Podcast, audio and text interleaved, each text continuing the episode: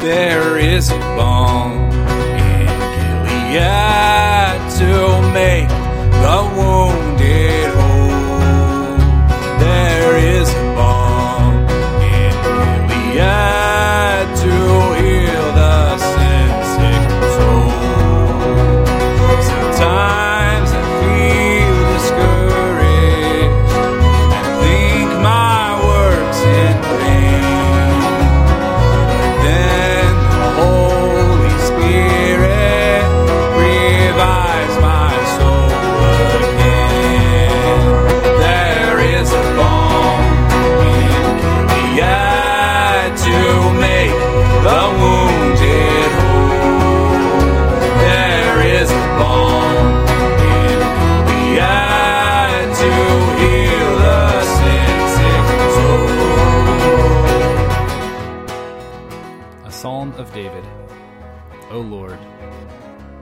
sojourn in your tent? Who shall dwell on your holy hill?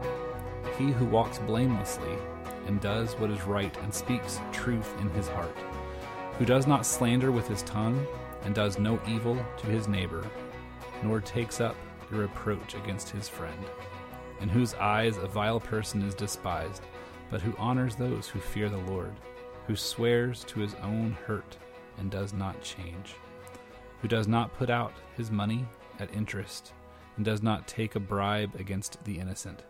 He who does these things shall never be moved. Psalm 15 in the ESV. Well, hello and welcome to a Balm in Gilead podcast. I'm Grant Baker, one of the hosts here, and I'm are- Brian Emerson, and I am the other host. That's right. Okay. Yep. This week at least. oh dear. Uh, don't leave me alone, Brian.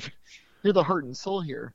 Um, And the brains. So, uh, we, ah, yes, I, I readily admit that. But at least you're the Um, strength. Uh, maybe. Uh, I mean, who can be impressed with a guy who knows what prosody means? I'm very impressed. I appreciate your impression. All right.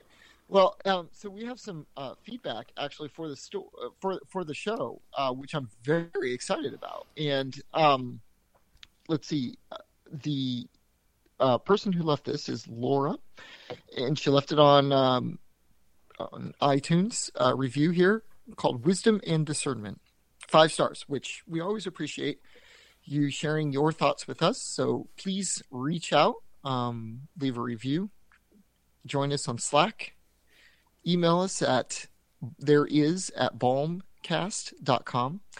Uh, or you can be like Laura and leave us a great five star review. And we'll go ahead and read that now. It says, Wisdom and Discernment is the title. And it says, Our churches and Christian radio stations are full of popular contemporary Christian music.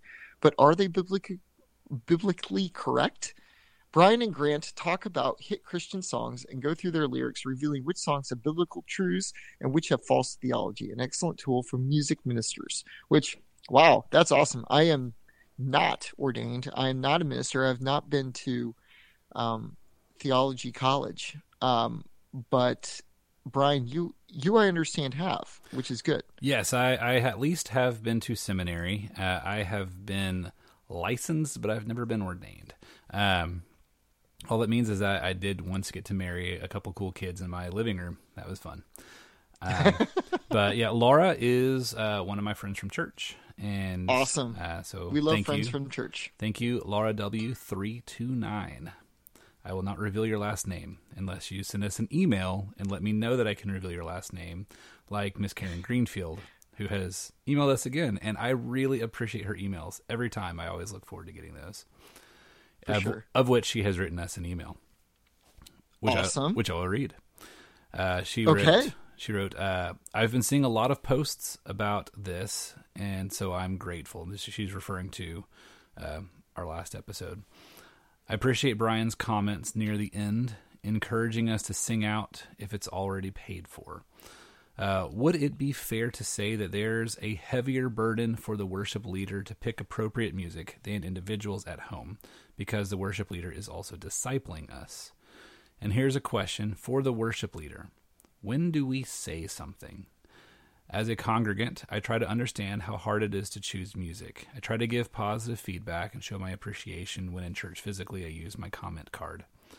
But when is it appropriate to voice concerns? And by the way, I don't have any right now. So I appreciate that she was honest and that she uh, said that she didn't have any concerns right now. Uh, I don't uh, pick the music for our church, but um, my friend Adam does, and he is very discerning in the way that he goes about doing that. So I did want to note to note that. Um, and so I responded uh, to her through email, and I said, uh, "Those are some very fantastic questions. The burden definitely falls on the worship leader to use discernment when choosing songs, as well as educating and discipling their congregation." When a worship leader chooses a song, the church play, pays the royalties. We don't have to worry about royalties at that point because the church has paid for the royalties already. However, if you go home and make a playlist of the songs we sang that week, Spotify or YouTube pays royalties every time you play the song. So some burden does fall on you to have your own discernment. Uh, now, concerning the idea of when do you speak up, that is very tricky. I was once church disciplined uh, when I spoke up concerning the theology of the music uh, that our church chose. I had been a deacon in that church and worked in the nursery every week. Plus, I was technically part of the music ministry. And I'd say all this uh, in opposed to someone who was like a first time visitor that had no connection with the church at all. So, someone that was new to the church, you know, their voice wasn't going to, shouldn't be heard, shouldn't be listened to as much as someone who was very dedicated like I had been. If you feel like you need to speak up, generally speaking, you should but it should be done in love as a devoted and engaged member of the congregation. Even then, you should walk carefully and know that it might not end well. Music is such is such a strange, strong, and sneaky idol to many, even in those even to those in ministry. So I just wanted to uh, to talk about that, especially with the idea of I hadn't thought about this, but like um, if you listen if you do a Spotify playlist with a song in it that you don't appreciate or whatever, like we have made some Spotify playlists and we have told you, hey, go listen to this song. um, yes, royalties are still paid, but uh, you having listened to the context of this podcast, you understand that we are trying to get you to listen to the examples in order to help you with your discernment and doing that will will require royalties to be paid to those people. And so as I said last week as well, the royalties argument, if our church does it, they're not getting paid a lot. And if four of our listeners go and actually listen to the song on that playlist, they're not getting a lot of money. It's not they're not getting enough to actually um to actually do anything with that money. But um it's it's tricky we do want you to use discernment. We do want you to exercise that discernment, and there's not an easy way to do that legally without you actually paying the royalties to the people. So I just wanted to kind of talk about that. So um, the music minister picking the songs, often people might go home and make a playlist, and then even more royalties will then be paid to the songwriters. So that argument, there's a lot to it. Yeah, awesome. Well, um, thank you so much, uh, Karen Greenfield, for writing in. We really appreciate it. Um, before we get into our last bit of feedback, I did want to point out that if you join us on Slack, we do have another way that you can provide us feedback, and that is through the postal mail, um, which is. Sorry. a great joke. I've actually enjoyed. Uh, I, I, got a letter from Chris Ragsdale fairly recently, and uh, finally got in mail some mail back out to him. But um, if you want to write us, um, please join us on Slack, and we'll. Uh, and sometimes we'll, one host accidentally releases the personal information of the other host onto the Slack channel. Oh my word! Uh, I didn't mind. It was fun, and uh, I I got to say it was. I, am looking at the card that uh, Chris sent me, and it's it, it, it's a it's a uh, image of Calvin here, John Calvin, and it is wonderful. So, yes. thank you so much, Chris, for sending that in. Um, so, a short backup to to help listeners understand why I died laughing. Um, Mr. Grant sent me a picture personally through text message of the cover of a magazine that Uh, yeah. uh, that had um, Gilead Sciences was on the cover of this magazine, and they were being praised as having had forethought.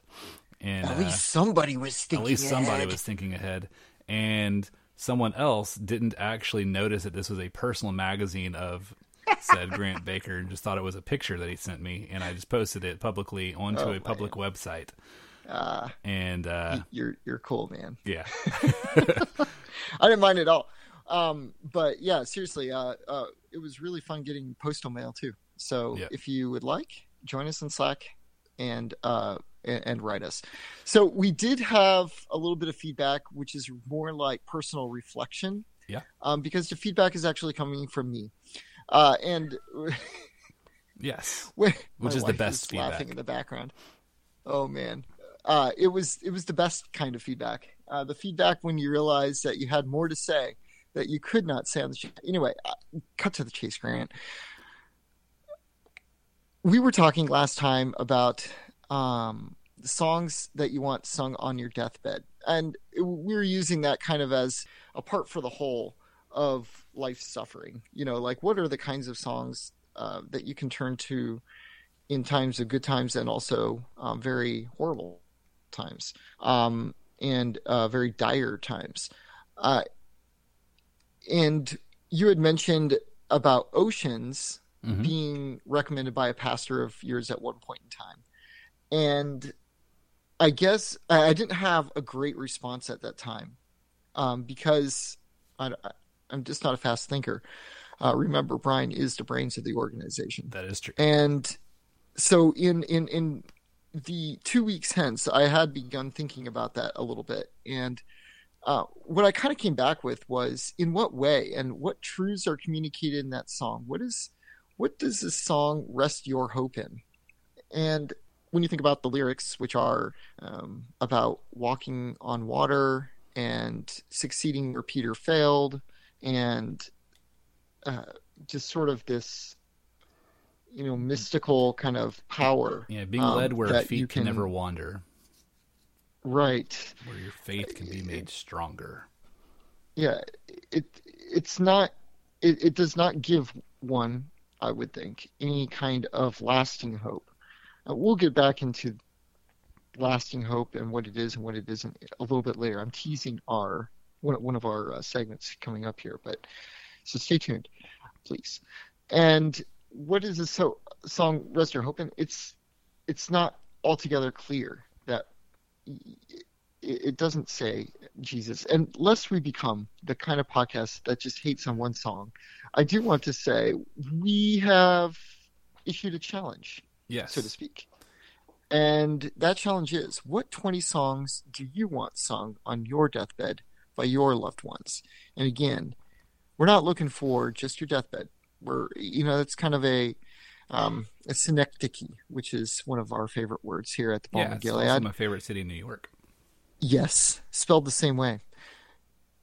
In any case, uh, some of the things just off the top of my head, some of the songs came up with were the doxology, um, you know, several of the psalms. Psalm 23, uh, you know, you think about that as one of these psalms that is so-called overplayed, but I don't, I don't think so. It's, um, you know, it resets where your hope is. It resets um, uh, who is in command, who is in charge, and uh, you know, I, I it's funny. I remember being at work and COVID was just starting to heat up um, because we were still at work, and uh, we, we just kind of spontaneously started quoting the 23rd Psalm, and it was just this really interesting, weird moment where I don't work for a Christian company. I, I mean, I work in Oklahoma City, the heart of the Bible Belt. Several of my uh, coworkers do go to church, but the fact that we would turn to the 23rd Psalm uh, from memory and in that moment was uh, uh, telling. I will say yeah that these are the kinds of things that we want to bleed, so to speak, when we're cut. Yeah. Yeah. For me personally, like Yeah. last year, I got to Yeah, to. you lived this, man. I lived this. Yeah. We, we sang all sorts of songs over my daughter as she passed. And, uh, we, uh, at her funeral, we played, um, played three songs. We, we played How Great Thou Art, which is an incredibly difficult and sobering song to play at a funeral. Hmm. Uh, we played um, the song uh, "We Will Feast in the House of Zion" by Sandra McCracken, and uh, Yeah. just says that future day. You know, I, we we will feast with Christ, but we will also feast together. We will, uh, you know, we are the bride of Christ, and in the final day, the entire bride will be reunited. And uh, you know, we also played uh, "Hideaway" in, in the Love of Jesus uh, by uh, Stephen Vicky Cook, and uh, Yeah. And so that that song i mean i had nowhere else to hide but in the love of jesus in that moment. And so you know, having actually lived you know this this moment um you know we we weren't going to sing oceans and reckless love you know and raise a hallelujah. Those songs don't carry eternal weight not not nearly in the same way as hymns that have stood the test of time, but also from sources that are incredibly reputable, that are from people who devote their lives to the study of the scripture and to the philosophy of worship. And say what you will about Sandra McCracken or about Sovereign Grace Ministries, but you know they don't. I don't agree with them 100% theologically, but they are definitely, you know, they love Jesus and they are living the scriptures and they are, um, you know, they they are following the commands and you can tell by the overflow. Some other songs that we were mentioning too, I remember that that came up when we were kind of briefly kicking this topic Mhm. around were uh, the deep, deep love of Jesus. Mm-hmm. Um, that is a beautiful Beautiful poem song. of resting in in God's love, resting love that is uh, greater than than anything. Um, oh, the deep, deep love of Jesus. Um, Vast, I unmeasured, was going to quote it. free. Yeah. Rolling as a mighty yeah. ocean and its in its fullness over me. Yeah. Um, Yeah. And uh, Someday when you and I get together uh, in person, We're we will sing, sing, and yeah. maybe we, maybe we should maybe we should sing some of these songs. I think that would be good. I'd Well, love that. What Wondrous Love is This is one of my absolute Yes. favorite songs. Um, Come Thou Fount of Every Blessing is a, is another one that's that's very high. We I- we actually sang Come Thou Fount at my wedding. It's a good choice. Um, yeah, for sure. Come thou fount of every blessing. Prone to wander, Lord, I feel it. Prone to leave the God Mhm. I love. Here's my heart to take and seal it. Seal it for thy courts above. Um, yeah. Uh, powerful music. There's powerful hymns, psalms that come to mind uh, that I grew up singing and you grew up singing, Yes, and uh, it worked its way into uh, our psyche and have formed us, I would say, in at least me, um, in, in a different way than I think people are being formed today. Yeah. And Um, and I wanted to say one more thing about this particular challenge and why we set it up the way that we did. Um, Yeah. Your your family, your loved ones, they're not going to learn these songs at your deathbed. Um, you know, they're they're not going to have the time to sit there and learn the songs. They're not going to have the, the materials with them. These are songs that they're going to have to bring with them from memory. And so, in order to do that, you have to teach your your loved ones these these songs. You know, they have to be part of your of your family culture. They have to be uh, sung weekly, monthly, annually, even daily in, in your in your house, and uh, and in order for in order for this challenge to take hold, and so this is this is designed to just get you to think what songs have the weight, the spiritual weight that you really want your family to take with them and uh, yeah, so uh, that's very weighty. So with that, we you can submit your twenty songs by email. Mhm. Yeah, good way. E- email Uh, is a great so way. email there is at balmcast.com is the email, or you can drop it in our Slack channel. We'd love to hear what channel. what your 20 songs are. Um, and yeah, we'll probably put something together. You can, yes, you can post a mail to mail us directly. We uh, love hearing from you and enjoy uh, adding that to our show. You can leave it as a five star review. You can, you can do that too. There's plenty of ways that you can get these songs to us. Um, and that is very weighty, very kind of difficult topic. And so we, we do want to segue into something a bit more light and fluffy. When I think of two words, two words that describe this podcast, it's light and fluffy. Um, no, we we are starting a brand new segment on this show, Oh dear. and it is called Okay. the Bomb of Galahad satire. Thank you, listener Jim. yes, thank you, listener Jim, who could never get the name of our show right, probably intentionally. co-host of Flogging. and so we named this the Bomb of Galahad as a segment, and it is kind of like the Babylon Bee, but not as good because I wrote it. All right, Well, I don't know. This first one's pretty. this first pretty one, tasty. I, this and it's just gonna be all downhill from here. So, he- headline. Because I'll be writing them. All right, Yes. brains, get to it. Headline Cyber terrorists hacked into Chick fil A's radio, changing the CCM Muzak to popular secular love songs. As, the, oh. as the nation's economy began to reopen and Chick fil A lobbies once again allowed guests to enter, people realized that something was different. The familiar instrumental tunes the guests had grown to love had been changed. This change was not the work of a clever marketing scheme, but rather the work of cyber terrorist hackers. Oh, These dear. cyber terrorists hacked into Chick fil A's streaming radio database and replaced the entire CCM Muzak playlist with instrumental versions of secular love songs.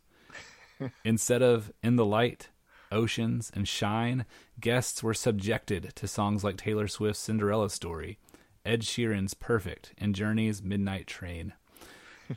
it is unclear whether guests noticed the depth of the change, but many reported enjoying the new playlist through their survey responses. The new songs were great, one guest noted. Another posed the question Would you release the titles of this new playlist? I would like to let my worship pastor know of this new material. The executives of Chick fil A, No. in charge of maintaining the Muzak database, continued to work 24 6, trying to get to the bottom of the sophisticated attack. However, it is worth noting that by some flaw in the hacker's algorithm, the new playlist still includes Jamie Grace's I Love the Way You Hold Me.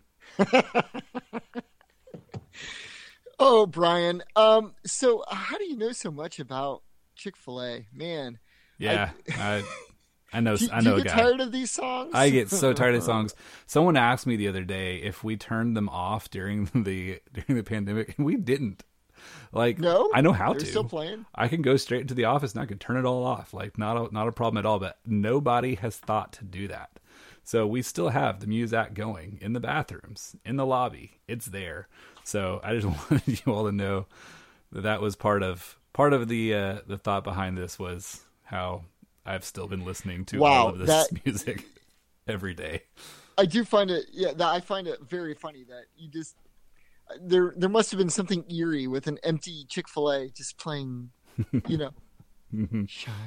na-na-na-na-na-na, Quietly in the background. Oh yeah, it's I'd there. be watching my six. Yeah. Oceans almost always plays when I go to pee.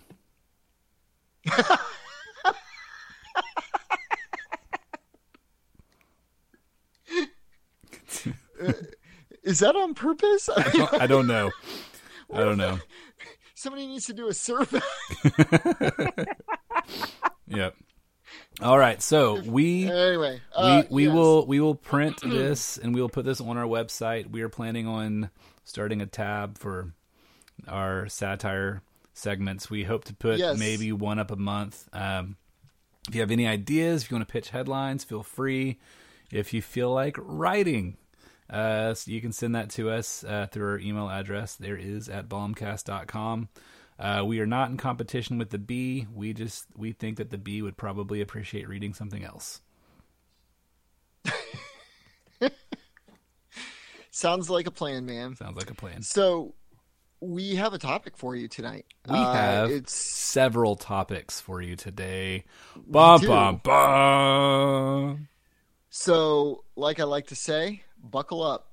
Uh, Chris Seahorn writes in, and he provides uh, links to two of these, and one of them I'm going to uh, kind of take here, and we can kick it around a little bit. Yeah.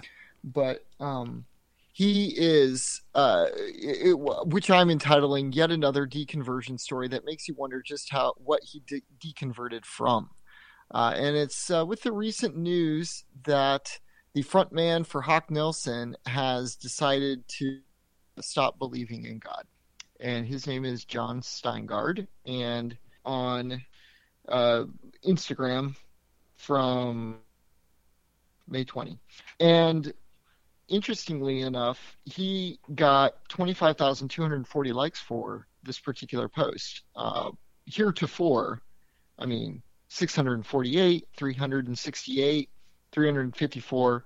One cannot wonder if this was a stunt, but I digress. And I doubt it. I like. I, I really don't think that's true. Um, but I do find it interesting that this is the kind of thing that people like. Um, so just to kind of cover the, did you listen to Hawk Nelson by the way growing up? I got their first two albums, uh, which oddly enough did not have Jon Mm-hmm. Steingard as the lead singer. Um, Yeah, I- he was only the lead singer from 2012 to 2018, which is when their last album came out. yeah, and uh, and so this band's been together for about twenty years, and so that's maybe. I, I'm, I'm guessing that the songs that he sang were, were I know "Drops in the Ocean" was I think one of the ones that he did. I th- I think "Words" Yeah. was one of theirs, and "Crazy Love." Um, and so when they first started, they were a lot more like Relient K. They were uh, just kind of teenage punk Mm-hmm. band. Yeah, I remember them being like, "Oh yeah," kind of like if you like Relient K, you might You'll like, Hawk Nelson. Yeah. Uh, okay, a quick look, uh, a quick uh, gallivant, if you will, through my list of music, and I have a sum total of one song by them. Uh, the one thing I have left, uh, and it is on an album. Well, I don't know what album it was. It's on a um, like a compilation album Okay. called One Dark Summer. I'm almost certain I got this for free. I have no idea where. Uh, other things on here are Anberlin. Do you remember them? I do remember Anne, Ber- Anberlin. Paper Thin Hymn. Uh, apparently, I've listened to that one the most on this particular CD, and thumbs up it. Nice. Uh, I had no feelings about um, uh, about uh, Hawk Nelson. I listened to the song twice, apparently, Yep. according to Google. Anyway, that's not important. What is important is that um, he, let's see, uh, he wrote a he's okay so he's the kind of guy who back in 2020 he decided he was going to write a book about the year. And he started like doing these this fake post-it note with this fake handwriting type stuff on it like Mhm. that is posting a provocative statement. Like Yeah. the one right before it was there is only forward. Be here. You have limits and that's okay. You know things like this. And then you kind of scroll through and it's really more of a blog than anything um, Yeah. although uh, it looks like you know i'm not I, i'm an i'm an hour long expert about this guy Mm-hmm. you know what i mean I, I remember texting you like a few hours ago saying, "Hey, do you want to take the lead on the Hawk Nelson story?" hey uh, but I, I did i mean like I, I went through his uh, instagram feed and it looks like he was doing some like motion graphics and videography type work uh, maybe for other bands and for their uh, their video, you know, the uh, music Mhm. videos and things like that. So, uh, but starting in 2020, he just started this new thing, and that's that's all he's doing. And then this one kind of breaks the format a little bit and just, you know, spends nine uh, Instagram Yeah, I read uh, photos worth scrolling through. I read the first one how he- and then I realized, oh, there's like eight billion Yeah. of these. I'm not gonna get to the end of this. Yeah, yeah, yeah. There's a lot. So just to kind of sum it all up, um, he grew up in a Christian home. He grew up the son of a pastor. Uh, familiar story so far Yeah, to my own. Uh, he married a girl. Uh, his wife's dad is a pastor as well, and kind of grew up in the Christian subculture. Uh, joined Hawk Nelson when he was about 20 years old. Uh, he grew up doing all the things that a Christian back then did, and he, you know, this this included going on youth mission trips. hmm Um, it included things like uh, going to church, going to youth, things like that. Yeah. All the typical things that uh, you you think of you know, in the Christian subculture. probably things that you and, And- I both did. Yeah, yeah, uh, very much so. And then all of a sudden, one day, he came across some things in the Bible that were concerning. He uh, w- began to ask the big question that everybody asks uh, when they face uh, hardship or something like that. If God is all good, all powerful, how can he, you know, how can there be evil in the world? Or, you know, structure that any way you like, but if he's all good, well, then obviously, you know, maybe he's not powerful enough to stop evil. But if he's all powerful, maybe he's not all good. Right. Um, and very classic, classically framed. But you know, he was told to read the Bible, and this would tell him, you know, the answers, and it didn't. I, I guess he didn't see in there uh, room for a God who is much bigger than he is and has reasons for suffering, which I, I- just feel really, you know, it's just it, it feels like such a, it, it's a very difficult question in some senses when you're going through tragedy. It it is a very difficult question, hmm but if you're asking this kind of thing in the classroom, there's plenty of great answers. And apparently, he didn't find them satisfying. And he compared this kind of period of his life to a sweater slowly unraveling. And his post on May the 20th as finally realizing that there's no sweater left. Now, he fully admits um, a couple of times in here that the reason he kind of delayed putting this out there was he was afraid of losing fame and fortune um, and you know exiting the christian music scene um, and i you know i have no idea what will become of this but um, he realized that you know it's been a long time uh, since he has uh, released an album. And it's been a long and so he just kind of feels like now's maybe the time which I, I just find a little strange that okay, so you're going to claim Christ as long as it suits your needs, and when that no longer is fulfilling you, then you can maybe indulge some of your your your doubts about Christianity. I, it's just very strange to me that he would do that. He even talked about pushing the band back in the day to become more of a uh, explicit Christian band. He very much keeps referring back to the song "Drops in the Ocean" hmm um, as uh, kind of a proof, if you will, of you know, look, I was a real Christian. See, um, and you know, says, hey, you should Google the lyrics to uh, "Bring 'Em Out," which is one of their earlier songs, uh, and compare that to "Drops in the Ocean." Uh, so, I, I, if you'll indulge me, I did Yeah. pull both of those up, and "Bring 'Em Out" is um, basically all about like girls and boys uh, let's say all the girls and the boys uh, and people making noise just let me hear you shout bring them out bring them out Oh yeah, that was. On, I remember Um, that one. yeah you remember that one Yeah. and um you know uh, a secular type song Yeah, I mean, think of like 17 Magazine from Relient K, like on their first album. Yeah. I mean, it's you can write, you can, hey, as a Christian, you can write type three music. It's okay. Uh, all the girls and the boys and people making noise. Just let me hear you shout. Bring them out. Bring them out. Pump up your fist. And if you twist like this till the lights go out, bring them out. Bring them out. Um, it repeats. Um, Katie, I don't know why I even try because lately you're always out with other guys. Pretty baby, don't you know I'll treat you right. I'll go crazy if you pass me up tonight. Hey, hey, hey, hey, hey, hey, hey, hey, hey, hey. Uh, and it goes on from there, you know. And he encourages you to kind of compare that now to uh, the, um, I, I, don't know, he refers to this one uh, quite a bit. And uh, even in some of his older posts, like his older posts, I will say, don't really ever speak about God. But one that kind of, I guess, was the closest to it was a picture of him performing uh, somewhere. I can't remember where.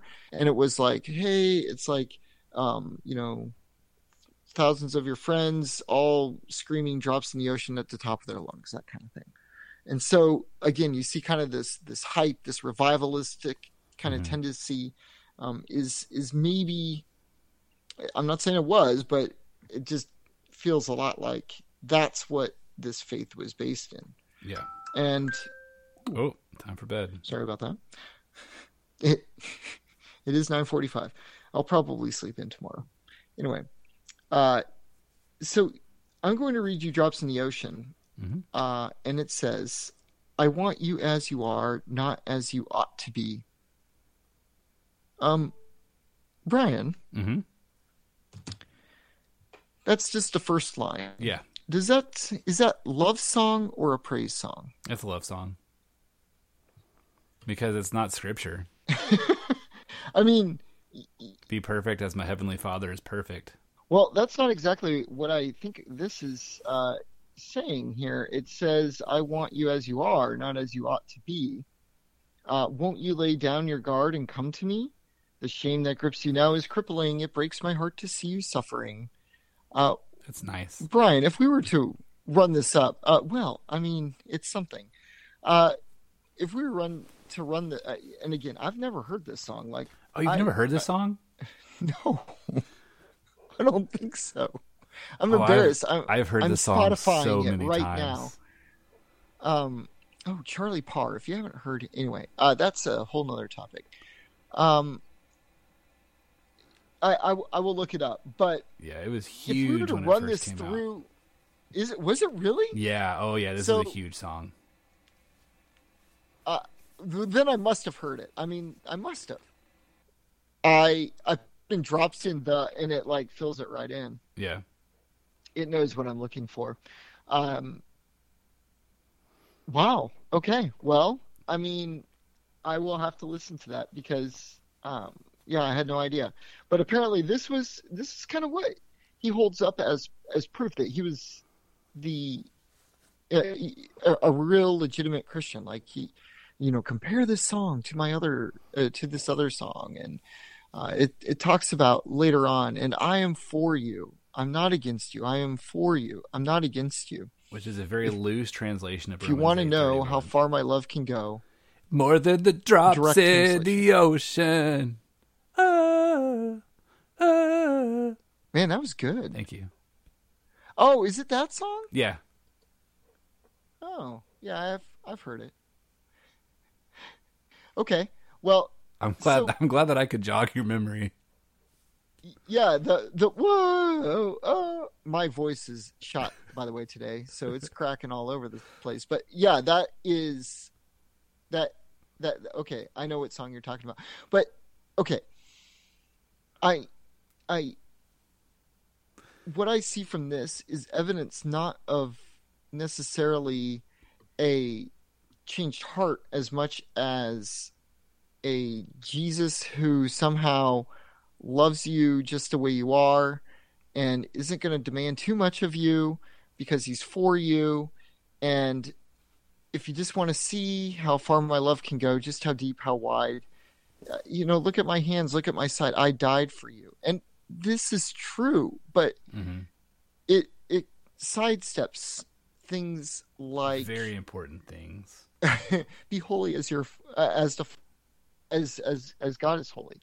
Um, Or or sin in general. or like, sin. Yeah, it doesn't mention sin one time. It it does say our one of our favorite words, shame. Yeah. Shame's better than fear, but it's yeah, still But shame Um, is still a feeling. it is still a shame feeling. is the feeling. Uh, it doesn't even talk about guilt. Guilt is not a feeling. It is a legal. St- well, you know, it's a where you stand. You know, this is where you are. Uh, you are guilty or you are not guilty. Um, it doesn't matter if you feel guilty. If you feel guilty, that would be shame. Uh, in, any- in any case, that is probably a little bit further No. than I need to go. But No, I think that's great. Um, so one thing that I notice right away yeah, is that he, when he's making this argument, just look at the, look at how I'm dir- how I'm directing this band. I'm making more decisions to become more Christian in the Right. message that we're giving, according to his definition of Christianity.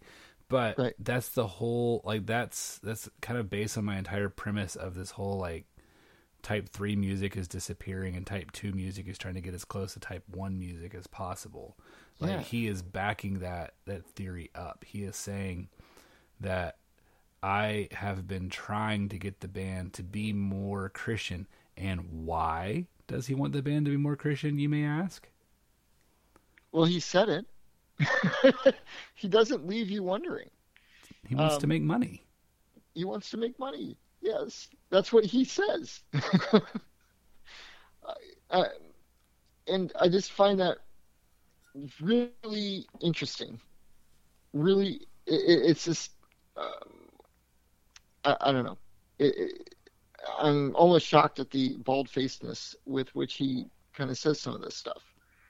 Um, and I wonder, does he understand what he's saying? Um, and I don't know. And so uh, Romans 8:31 uh, which says if God is for you who can be against you. Um, Paul is has a very specific audience with and whom he is writing to. He is writing to the church in Rome. It says so in Romans 1 1 uh, that he is writing to the church in Rome. He is not writing to the general public. He is not writing to whoever may be listening to the radio station. He is uh, he's writing to a very specific group of people, and these people all claim to be Christians. And so when Jon Steingard is singing in the voice of God, mind you, uh, I am for you, I am not against you. He's not. He has not directed anyone. He has not you know, used Pauline rhetoric to say to the church in Rome. He is just addressing whoever might be listening. Uh, I am for you. I'm not against you. And uh, in this band, throughout a lot of these interviews that you and I read, they refer to that. They they they keep saying God is still for him. I know that God is still for him. Yeah. It's almost like that's what their hope is in, in sort of this kind of false understanding of sin, salvation, and um, what the Bible actually means when it says that God is for us. Yeah. Um, so, I don't know. I hurt for the guy. I hurt for the Mhm. band. And I would encourage you. You know, there might be some listeners out there who maybe are uh, dealing with some of these very difficult questions, and he he almost he, he comes out and says like he, he kind of addresses that in one of his follow up posts. Did you really dig in? Did you really think about this? Is kind of questions he's heard apparently, and he's like, oh yeah, yeah, for sure. I've read books. I've read the Bible. You know, I've prayed a lot, and uh, apparently what part of it was was he began talking with friends and family, very close friends and family, who admit that they have a lot of the same kind of uh, feelings and thoughts about this. And kind of what has almost sealed the deal for him really is that he really thinks that God, like he, he I'm going to quote him because I don't, I don't want to Yeah. make, I, I don't want to say like, look, Grant, you're making things up, but my my prayer in recent days has been, God, if you're there, please show up. I mean it sincerely. So far, I don't feel feel like I've been answered. My door remains open. Um, I'd want to press him on that. What do you mean by that? But it seems to me that if the notion of God was clear and obvious, we would all believe exactly the same thing.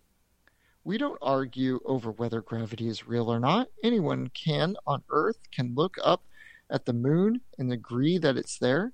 No one has ever had a theological debate about the existence of lettuce. If God is there, I wish he was more like that. Like lettuce.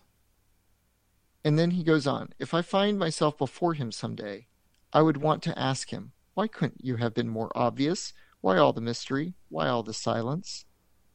And so, and, he's kind of like come back to that in his in his own mind. I guess he knows people that would say, uh, for many of you who believe, I'm sure you want to passionately respond, but he is obvious. He does speak. He is not silent. And then he's like, if that's how you feel, I have no desire to take it away. I simply have yet to experience it myself. Experience it myself. Millions and millions of us haven't. It seems to me that if he was obvious and clear, that would not be the case. And that is, I, I don't know, one of the saddest lines. You know, faith Yeah. Uh, there is based in uh, an experience, uh, almost like a second anointing or something like that, maybe Yeah. uh, like the Keswick Convention type folks, um, or uh, just sort of a wishy-washy evangelicalism that's more about kind of the hype and the the show, if you will, um, like medieval Catholics, yeah. all about the pomp and circumstance and the uh, you know um, the mystery of it all, almost, um, and yet he's also wanting like um, sure answers, but yet the way he's looking at the whole thing is just very backwards, and he he just assumes that God being obvious enough, everybody should be a Christian. There's almost this idea that um, it's got to be one way or the other. God, you have to act like this, hmm and I'm not feeling this way, therefore you do not exist. And I want to say, if you are in that boat, um, reach out to reach out to a good pastor um, near you, somebody uh, who really can help walk with you through uh, these questions, because there are very good answers. There are very um, there is a reason that we can believe, and Yeah. if you're asking these types of things, if you're wondering these types of things, uh, don't base your hope, don't base your trust in these kinds of things. This is water, and you need to be um, have more faith in in in Christ Jesus. Um, and so I would very and, and in truth rather, uh, Yeah. and and not in feeling. So please um, talk to talk to some people um, about that, as especially a good solid pastor near near you. But yeah, like you were saying, I, I I just hurt for the band. I hurt for this guy, and I, I don't know. I guess we'll keep our eye Yeah. on him a little bit, but And uh, I'm sure he'll go the way of you know all the rest of them right. that have these deconversion stories, collect their paycheck and move on. But and the I don't know. the other three guys in the band in these interviews they they said um, they they keep kind of clinging hope to this hope uh, found Mhm. from Romans ten thirteen. Romans ten thirteen says, "For everyone who calls on the name of the Lord will be saved." And they keep they've said Yeah, he is called on the name of the Lord, so he must be saved.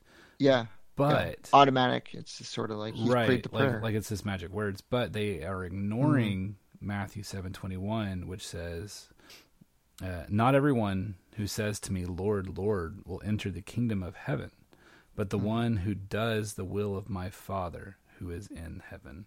And those were the words of Jesus uh, on the Sermon on the Mount. He, uh, and I know that those two particular verses have driven a lot of people crazy because of the way they seemingly contradict one another. But the truth of it is, for everyone who legitimately calls on the name of the Lord will be saved. But someone who just prays a prayer trying to make it magic words will not necessarily mm-hmm. be saved. And those are two th- those two concepts go very well hand in hand, and that's uh, what seemingly uh, Jon Steingard has done. He had at one point tried to say the magic word, the Lord, Lord, but that does not mean he is saved. And right. the band talks about it getting swept up into yeah. Christianity. And so and so the band is clinging to this false hope. But what all of it seems like to me is that what who he believed in, who Jon Steingard put his faith and trust in was the God of universalism. And yeah. it doesn't seem that the rest of the band is on a different track. It seems mm. like they have also put their faith and trust in the God of universalism, and mm-hmm. uh, and so that is is very terrifying as well. And how many bands out there are putting their faith and trust in the God of universalism, which is a condemned right. heresy? Uh, yeah. God is not a God of universalism. God is not going to save all; He will save the elect, and um, you can't say that that everyone will get to heaven one day. Is you just can't say that. There are people who don't want to go to heaven.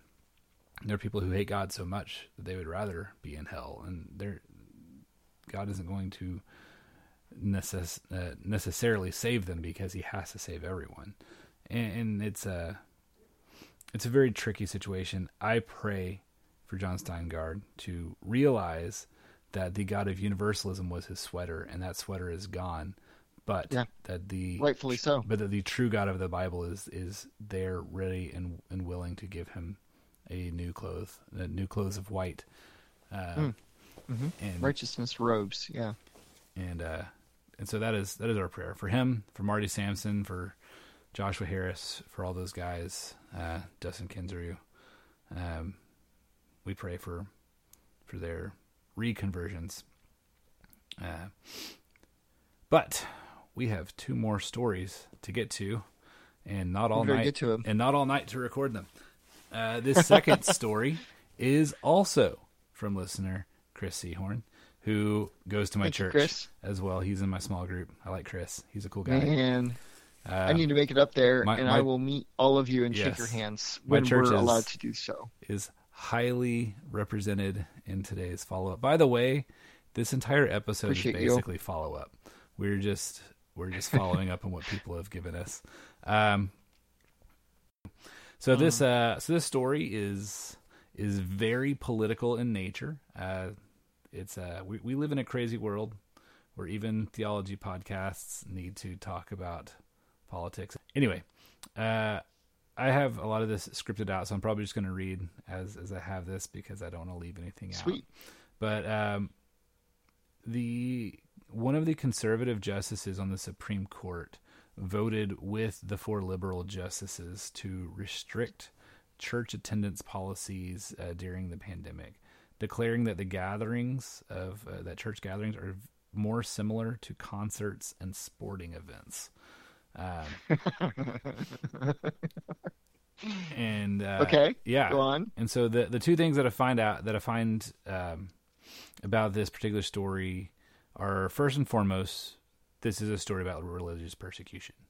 Um, but there is also a very extremely telling issue at, about um, just from the outside perspective looking in at churches and and how people view churches. Um, and I wanted to, to, to make no mistake that this particular situation is like the first wave of religious persecution in America. It is religious persecution. What is going on is uh, this churches are not getting to exercise their First Amendment rights. It is probably a precursor of more to come, which is scary. But it's the world we live in right now. Uh, our government is limiting how many people may gather to exercise their First Amendment rights of religious freedom. Uh, when the coronavirus first made its way to America, there was a cacophony of misinformation, worst case scenario planning, panic, and a severe lack of knowing how to make the right decision. Uh, this is an unprecedented situation. This is a very real threat to life and to the well being of all Americans and everyone around the world. And our government had to make very hard decisions to try to keep its people safe. And, uh, but something that's very important to remember is that the whole like social distancing thing was never designed to like fully stop the virus. The purpose of social distancing and, and the goal was always to slow the virus just enough so that um, we wouldn't overwhelm the hospitals. There's a whole thing about flatten the curve. If we can just flatten the curve, mm. then then we'll be good. Mm-hmm. And, and what that meant was we didn't want so many people to need hospitalization that it would surpass the amount of hospitals in the nation. And uh, and you know, for a while it was it was rough. In some places they couldn't flatten the curve. There were people that died uh, because there were too many people hospitalized. That was a very real issue. Um, but where we are right now, we're past that. We're past the worst of it. We have uh, our hospitals have the uh, equipment, they have the facilities, they have the training to handle any sort of resurgence. And the general public is also better informed to make their own decisions. Uh, more people will probably still wear masks for a while. More people will try to to avoid handshaking. They'll avoid touching things. You know, people are going to be more conscious about this. And these two things, the hospitals having better training, better equipment, and people having better information, we should be allowed to open back up and make our own decisions. Uh, for a time, we just we needed to halt everything in order to flatten the curve, in order to figure out what was going on, in order to see just how dangerous this disease was. We we needed that, but we don't anymore. And um, mm-hmm. the government did their job, and now it is their time to discharge us as uh, as their patients. But they aren't, and people are antsy enough to burn down their cities. Um, so that was also kind of a nod to the panic that's going around right this second that hopefully will be over soon. But uh, how much of the riots going on right now are just from people that are just so powder kegged up that this match was lit and now cities are burning down. Um, they just needed something like this to to, to spark them off. But moving on, there is no logic behind the decision to keep churches closed while opening up cannabis stores. There's no reason to keep churches closed and allow Home Depot to remain open. There is a distinct targeting against churches, and it has not been bipartisan. For the most part, the states that have had the most strict restrictions on churches have had Democratic governors. Ch- uh, Christians and Christian morals have been the biggest thing to stand in the way of quote unquote progression. And uh, we would be foolish to say that that has not played a part here. However, all of that said, I want to move on to a different thing. Uh, this is this is the more interesting thing that I wanted that I wanted to talk about. Uh, justice Roberts, the conservative justice who sided with the four liberals, said uh, that the restriction of allowing churches to reopen at 25% of their capacity with no more than 100 worshipers at a time, quote unquote, appear consistent with the First Amendment. Uh, he also said uh, that similar or more severe limits apply to concerts, movies, and sporting events where large groups of people gather in close proximity for extended periods of time. It's important to note that these three, uh, the, the, three things that he compares them to, they're all entertainment industry. Um, he didn't say things like TED Talks, lectures, or conferences. But even if he had, that wouldn't still be that there would still be a, a big difference to think about because the entertainment industries and uh, places of learning don't have the same constitutional protection that churches and places of worship have. And so to say that churches are the same or in the same group uh, as uh, movies, sporting events, and concerts is to imply that churches are places of entertainment. That sounds like a problem to me. It sounds like a big problem. I mean, and if what you're implying here means that the outside perspective, um, I don't know what Roberts and the liberal justices. Uh, I have no idea about their their church background or anything like that. But if, assuming that they're on the outside looking in, um, to borrow the newsboys, um, I I can't help but question. Well, know, see them comparing it to a concert, uh, other entertainment as um, and, and seeing the church as almost a sideshow uh, or Mhm. entertainment, which is not the purpose of the church at all. no. Um, so, where is there room for the church to go about its mission? Um, and it, it feels very much like it has been curtailed, but maybe not. I don't know. Yeah, and uh, and so I just I had some questions that I, I kind of wanted to ask, and um, just kind of follow up questions. How much has the church's seeker sensitivity led us to look like the entertainment industry to an outsider? Uh, I've I've seen a meme before that had two back to back pictures. Both of them looked like a, a like low lights, fog machines, spotlights, and stuff, and it said, uh, "If the church that you go to on Sunday morning looks just like the club you went to on Saturday night, then you have a problem." and uh, in I mean, how much truth is there to that? Like, if Justice Roberts, and I don't know anything about him, but if Justice Roberts looks at the stereotypical North American church and says, that just looks like a concert and a TED talk to me, I'm going to lump them up in the same in the same category in my mind that these Christians they don't need their outlet of entertainment.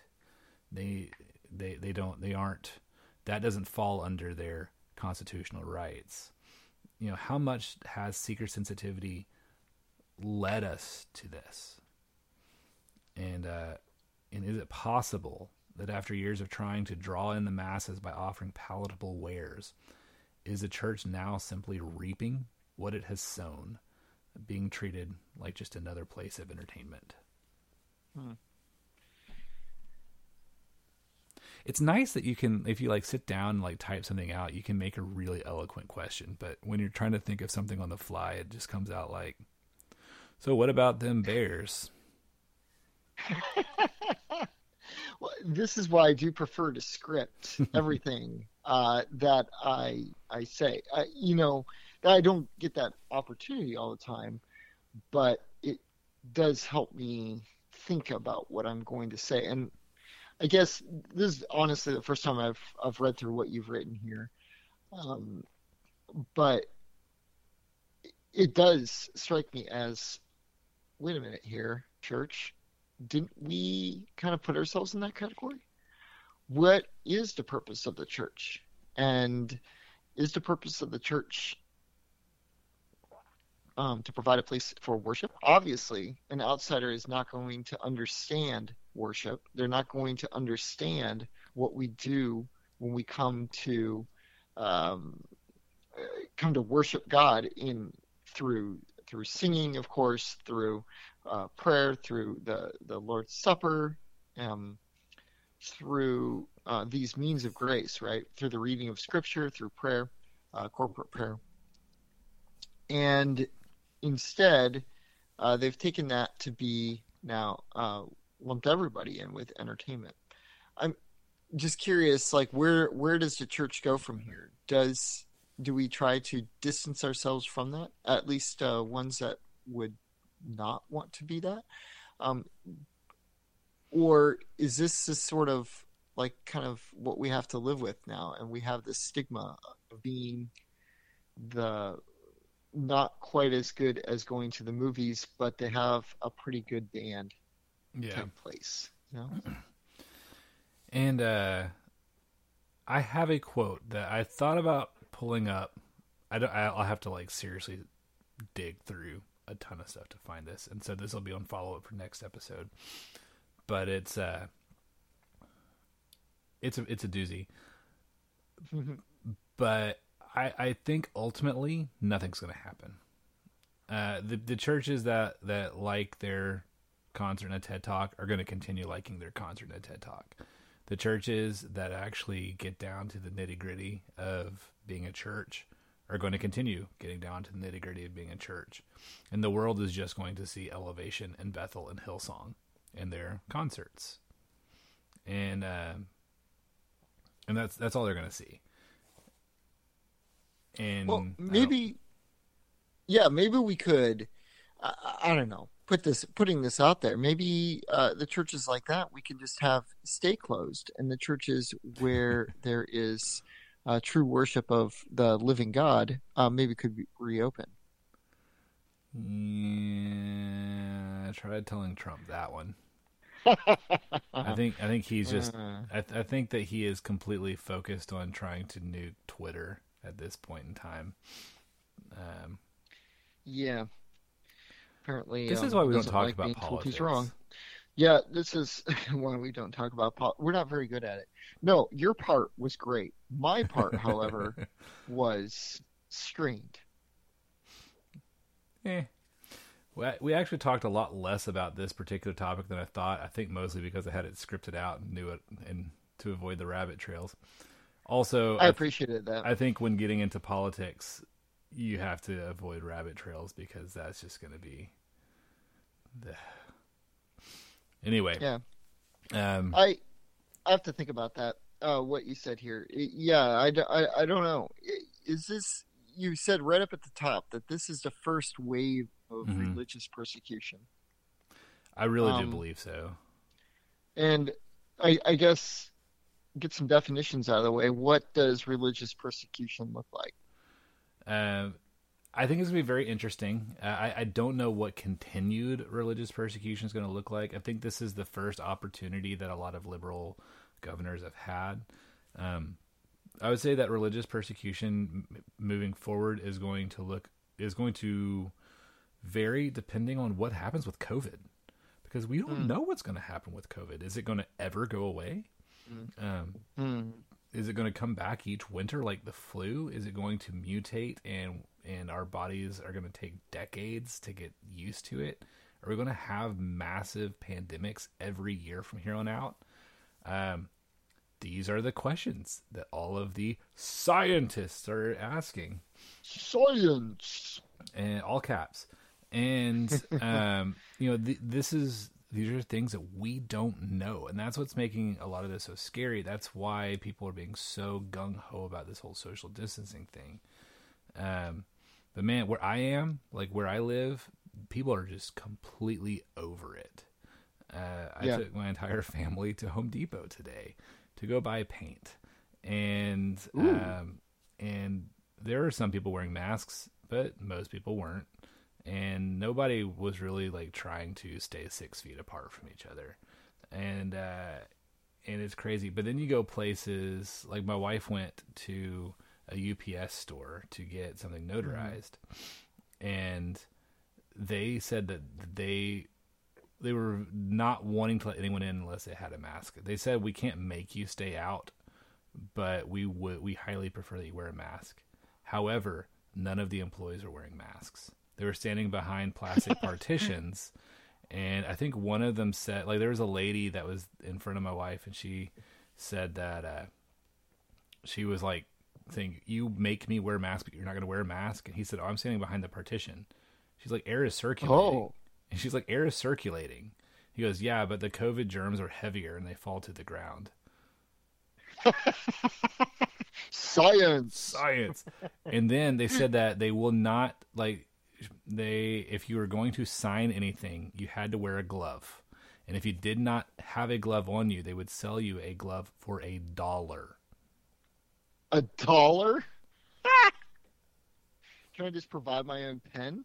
Right. I mean, it's like what? I mean, so it, it- there's so much that's going on that's so crazy, um, and uh, like the Goodwill was only letting like five people in the store at a time, but but Home Depot is like, yeah, our doors are open. Like they have these signs out that are like, line starts here. We have limited numbers of people, and there's no one there. There's no employee there like counting people going in. Everyone, is, it's a free for all. I mean, it's it's crazy just what what people are doing. Um, there was one day at work I had just gotten off the phone and I had my mask mm-hmm. pulled down on onto my chin and I forgot to pull it back up. And mm-hmm. so I'm standing six feet away from the next person by happenstance. And uh, there's a lady at the window not wearing a mask that that said, "Why is he not? Why does he have his mask pulled down?" It's like, I'm sorry, I didn't. I forgot that my mask was pulled down. But guess what? My mask is to protect me. If you want protection, you wear a mask. Like I don't know. This is why we I've don't talk about politics.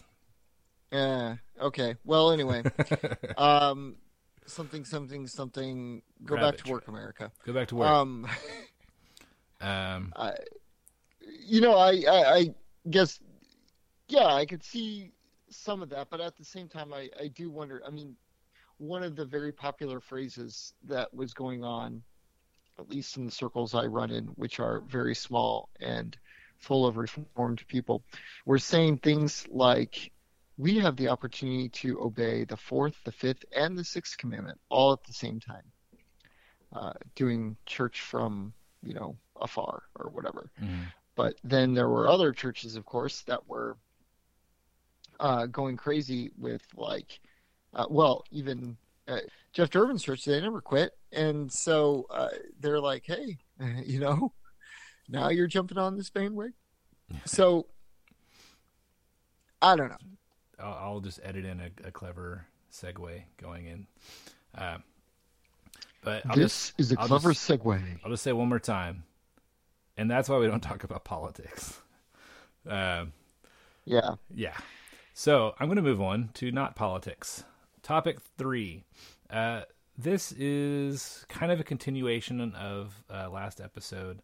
Last episode, we talked about the royalties argument and why, oh, yeah. if we play a song in church, um, then you end up paying royalties to the songwriter. And if that person is using the money that it's getting from royalties to fund false theology, then we should avoid that.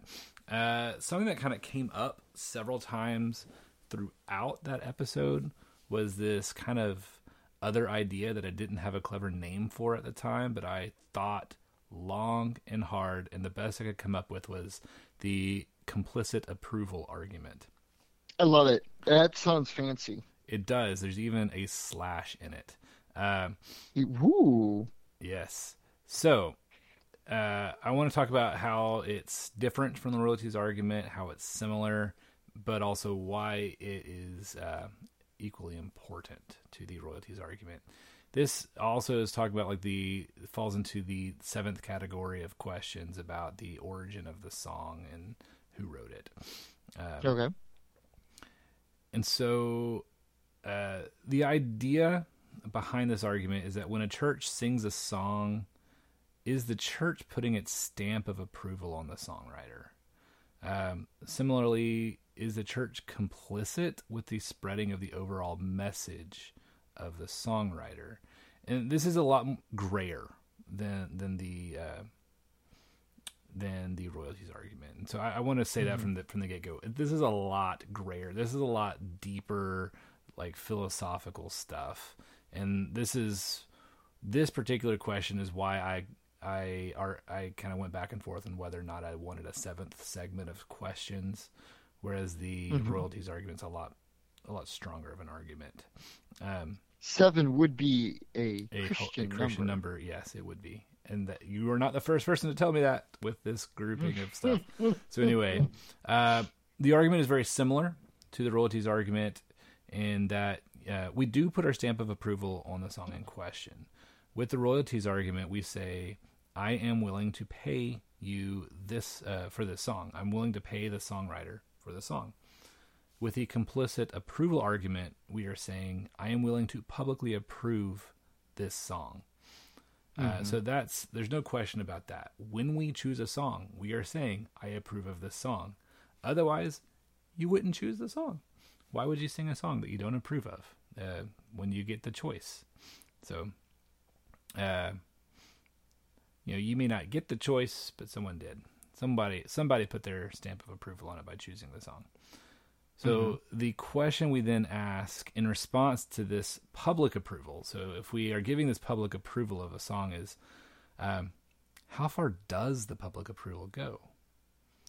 If I publicly approve of a Bethel song, uh, there will at least be one person who interprets that as I am approving of all of Bethel's music and potentially all of their philosophies as well. And mm-hmm. uh, this can go both ways. The person might judge me negatively for my support of a quote unquote ministry that they disapprove of, but that person might also uh, look further into that ministry because of my support of them. So, what I mean is, you know, someone, if I play a Bethel song, someone in the congregation might say, Ooh, Bethel, there's someone I should go and look up. Uh, but they also might be say, oh, this guy likes Bethel. Well, I can't stay here. And so both of those things might happen just by me mm-hmm. doing a Bethel song. Uh, sure. The the deeper implication is that the music minister who supports a subpar songwriter is also complicit in spreading their false theology. Uh, and this is even grayer. I'm admitting that this is this is not always a fair argument, but this is an actual message that choosing songs conveys to those who are listening. So if I choose a song um, by Bethel, and I'm just going to choose "The Lion and the Lamb," that's a song that we do. It's a song written by um, Leeland, who is a member of the Bethel worship community. Uh, uh, Brian Johnson has a songwriting credit on that song. Um, and so if I sing The Lion and the Lamb, somebody might look at the copyright information and say Brian Johnson, I should look up more by him, and and then they find Bethel, and uh, that person may become offended, and they might say, look at what all Bethel is doing. They are spreading this false gospel, and my church is paying the royalties. You know, they are uh, they are singing this song. They are supporting this ministry uh, that may and they may then say my music minister is complicit in the damage that is being done. Um, as I said, it's not really a fair argument, but it is a potential message. And so, um, and so that's kind of the, that's that's the meat behind this particular argument is um, what messages are we in unintentionally portraying by the choosing of one song. Uh, it's important to note that this argument differs from the royalties argument and that there is no way to measure it. With the royalties argument, you can trace the exact dollar amount given to the songwriters. However, people are rarely completely vocal when they make a judgment, whether correctly or incorrectly, about how much music uh, or how much their music minister actually approves of the songwriter. Um, there are plenty of people who will voice their opinions about the music, and uh, they will be very vocal, and you can do nothing right. And so most of those people that mm-hmm. that are very vocal, no matter what you do, I was a music minister at a church, and we were like doing seventy five percent hymns. And there's this guy in my mm-hmm. church that says we don't do enough hymns. What he meant was we don't have a pianist. Hmm and so and we didn't have a pianist we couldn't there's nobody that could play the piano and so there was absolutely no way to make this guy happy because we were doing like 75% hymns and those guys you're going to just ignore them they become white noise after a while but there are, mm-hmm. are other people in the congregation and i would i would argue that everyone in the congregation has an opinion about the music but you're not going to hear most of it and so the vast majority of the people that are having these judgments of you based on your music, you're not going to hear it. And and so you can't measure what messages you're really giving out, like what messages you're unintentionally giving out. Um, and the truth, the, the truth of the situation is you can never know what everyone thinks about you, and you can also you can't control what people think about you. However, no matter what you do, people will make inaccurate assumptions about what you believe. Uh, those are just those are just truths that they're part of the job, and you, uh, you know, you you have to be as sensitive as you can about the message that you're conveying, and when you can make a choice that will make a correct message, like when you when you can make a choice to convey the message that you want to make, you should make that choice. And so, my advice to all music ministers is if you disapprove of a songwriter or of the ministry that they're associated with, just don't choose the song. Just just don't do it. If if you disagree very heatedly with the ministry, but they have a good song that that other people in the band like, just don't sing it. Um, likewise, if the music minister does approve of a particular songwriter or ministry, sing as much of their stuff as you want. Uh, don't don't let people get you down for that. You know, we sing a lot of Sandra McCracken. We also sing a fair amount of modern post and uh, and a couple other Mars Hill stuff. Uh, we we I've been at churches that sing a lot of Sovereign Grace. I've been at churches that have sung a lot of Gettys, and a lot of times they become self conscious and they think, "Oh, I should stop playing Gettys. I, I play them way too much." But if you're like really wanting to support that ministry, you know, give them the royalties. Don't give the royalties to someone you don't uh, you, you don't approve of. You know, don't don't slap your approval on on a ministry that you disapprove of when you have the choice to choose someone you do. And uh, and so that's that, that's that's my advice uh, to music ministers. Good on you for realizing that the one particular individual, the who is complaining we don't sing enough hymns, that the real issue there was not necessarily the content nor the actual hymns that you were singing, but rather the the fact that there was no pianist uh, playing along with the songs that made it feel like a a hymn, uh, perhaps to this this person, and I think that's important too. There's a there's a part of a minister or a music minister's job to be ethnographers of the culture around them, to understand.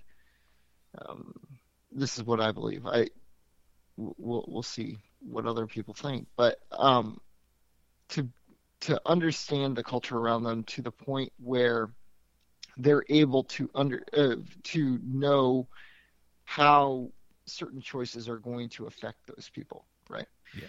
Um, so that they can understand, oh, this person is really just complaining about the the uh, not the content of the songs at all, but the the piano, and that helps pro- help them make better decisions about how to address individual uh, circumstances too. Um, being able to discern what is the real issue at the heart of uh, one of these kinds of uh, of um, questions, right? Yeah.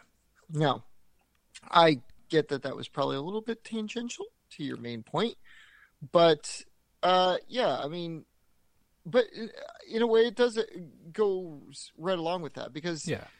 understanding what people are going to take as complicit approval, um, maybe that means that you are consciously, you know, like you said, choosing from uh, bands and writers and whatnot that you know their heart, know that they're um, truly uh, seeking to serve God. Uh, maybe it's that you are seeking, hey, uh, look, we do need to incorporate more scripture into our worship service or more uh, prayer into our worship service. Um, Yeah. Things like that. But it just helps you uh, maybe understand where, how some of that's going to fall on Yeah, uh, the congregation. Yeah, and uh, I think it's it's also kind of important to think about this particular issue um, as kind of the the argument of the food sacrificed to idols. Oh yeah. Hmm Um, you know, if someone were to give me a song and I didn't recognize the the person's name, like there's there's a credit on there, I don't recognize this guy's name, and I listen to the song and it like it holds. Uh, Mhm. I'm not going to do an intense background check on the songwriter. I'm I'm not going to try to figure out what is what does he believe, what is the uh, what are the minute details of his personal theology, and where are the glaring holes that are going to make me look bad if I play this song. I, I'm I'm not going to do that, and I don't think anyone should. Um, if if I were to find out later that he was a homosexual, um, and that the song was actually written to his boyfriend, then you know I'm going to make some some changes. However, I would hope that that particular situation wouldn't come up. And see, this is why I script things out. I didn't script that part out. um, I, I would say it also it also falls on the pastoral staff and their discipleship of the church to help the church discern how to judge songs on their own merit.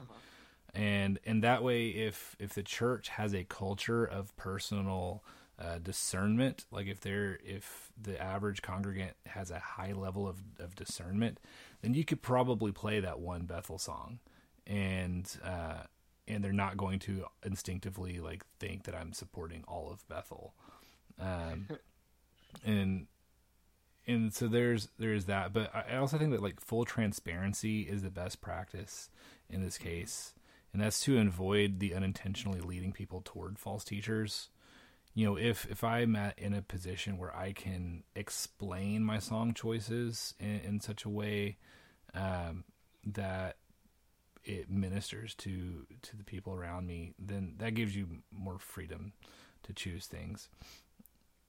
Um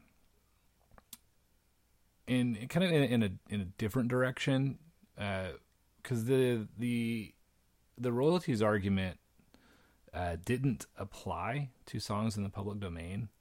You know, I can choose whatever song in the public domain. I'm not paying royalties to anyone, therefore it's exempt from the royalties argument. But the complicit agreement argument still applies to songs in the public domain. Um, the good news is uh, most songs in the public domain have been there for a very long time and have stood the test of time. And uh, and that does two things. One, the cream of the crop rises over time. And so most of the songs that are in the public domain, that are in like our hymnals, um, those songs, for the most part, are going to contain decent theology. Some of them don't. Some of them are stinkers. But the ones that get sung, the ones that are in most churches' repertoires, they've got decent theology in them. They at least um, don't have glaring heresies in them. But another good thing about the test of time is that if there is a person that had that held to a really bizarre theology, it's usually been divorced from the song if it's not in the song. Like I couldn't tell you any of um, Horatio Spafford's personal theology. All I can say is that "It Is Well with My Soul" is an excellent song, and most theologians would agree with me on both of those accounts. Uh, his his cultish theology was completely divorced from the song, and therefore his beliefs don't mar the song. Um, one day, there might possibly in there might be some Hillsong song that stands a test of time.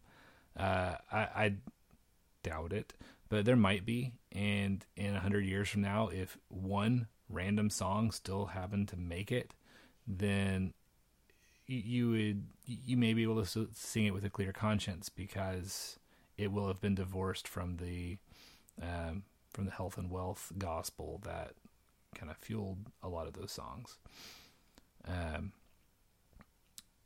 and so I just kind of want to point that out, but I, I wanted to kind of end this particular topic on the idea that um, there are hundreds of thousands of songs to choose from. And so there is never a reason to feel pressured or to feel like you have to choose any one song for any reason. Um, there will always be a psalm that will fit your need.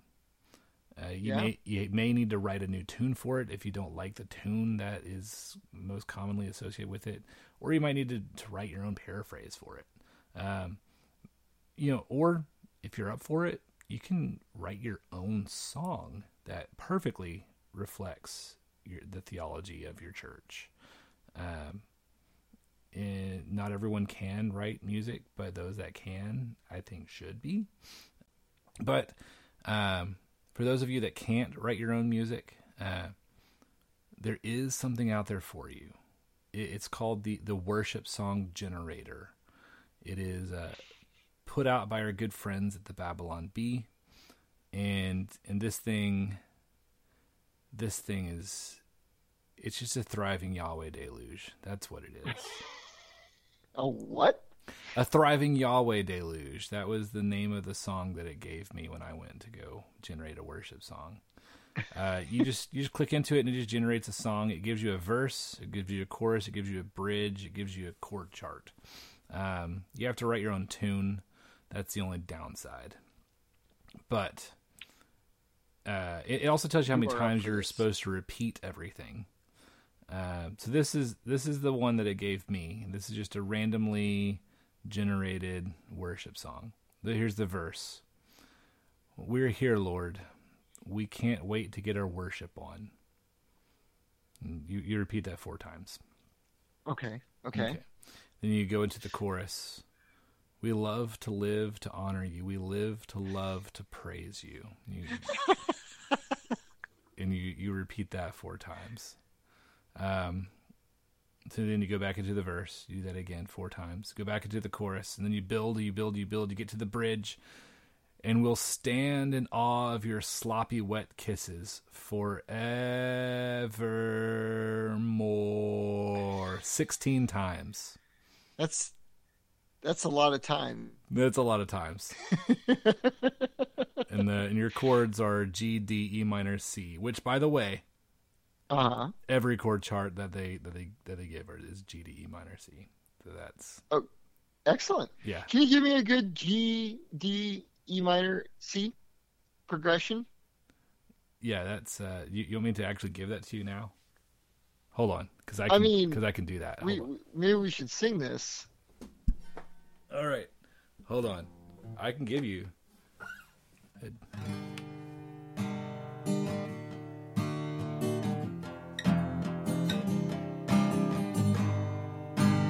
This is horribly out of tune. Hmm. Sounds like a worship song already.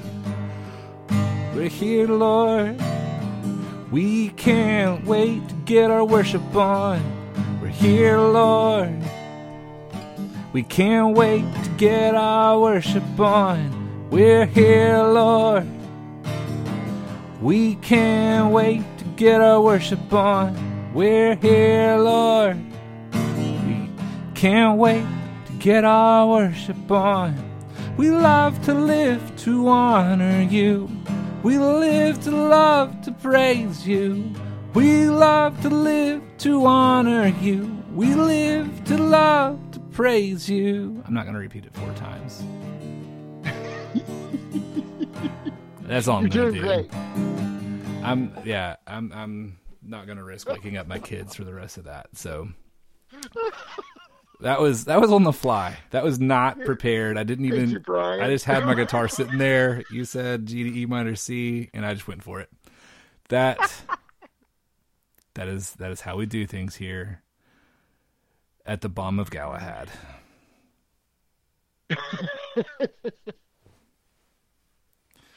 Well, uh, it has been uh, tremendous uh, hearing from you, uh, and this new song is going to sweep the uh, worship market like crazy. Um, I if believe there so. were such a thing.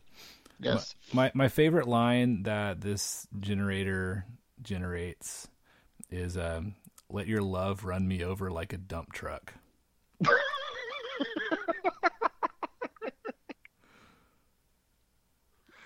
Oh my word. Yes, that one. that one's the best. Um, Oh, that's great. yeah, I think they launched it and had almost like immediately, like within the first weekend, like two hundred thousand generated songs Did they really? because people just kept doing it over and over again. So I would not doubt it. yeah, Um, but that, oh my goodness, that is hilarious. yes. Thank you for sending me that link. By the way, that was You are very welcome. that that was gold.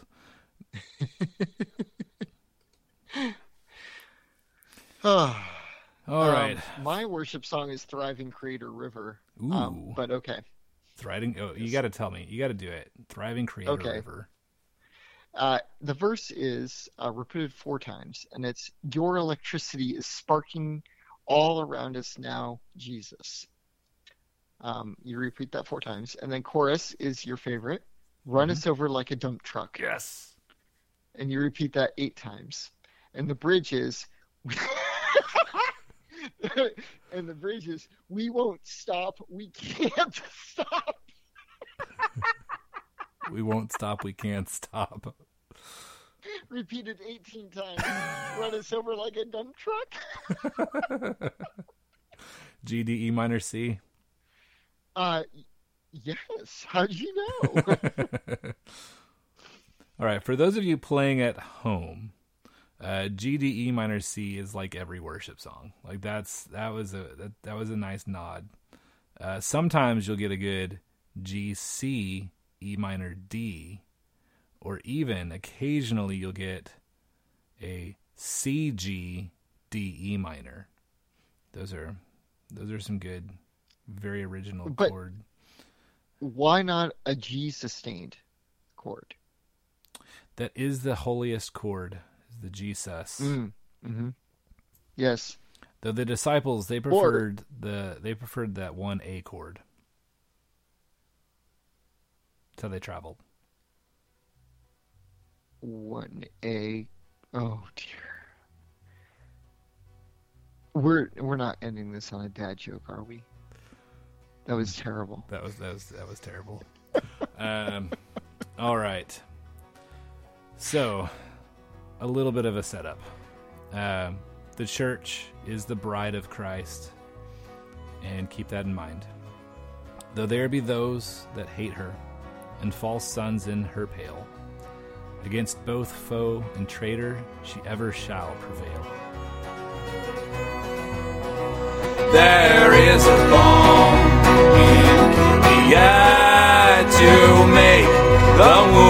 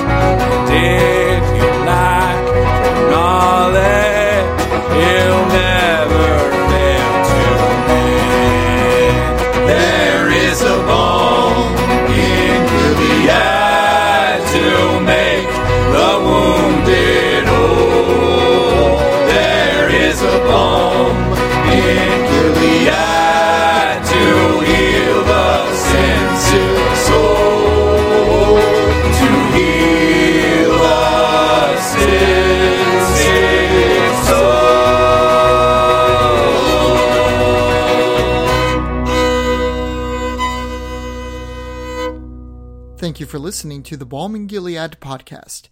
We love hearing from you, so email us at there is at balmcast.com. We are a part of the Tech Reformation family of podcasts, and you can discuss our show and much more at slack.techreformation.com. We'll see you there.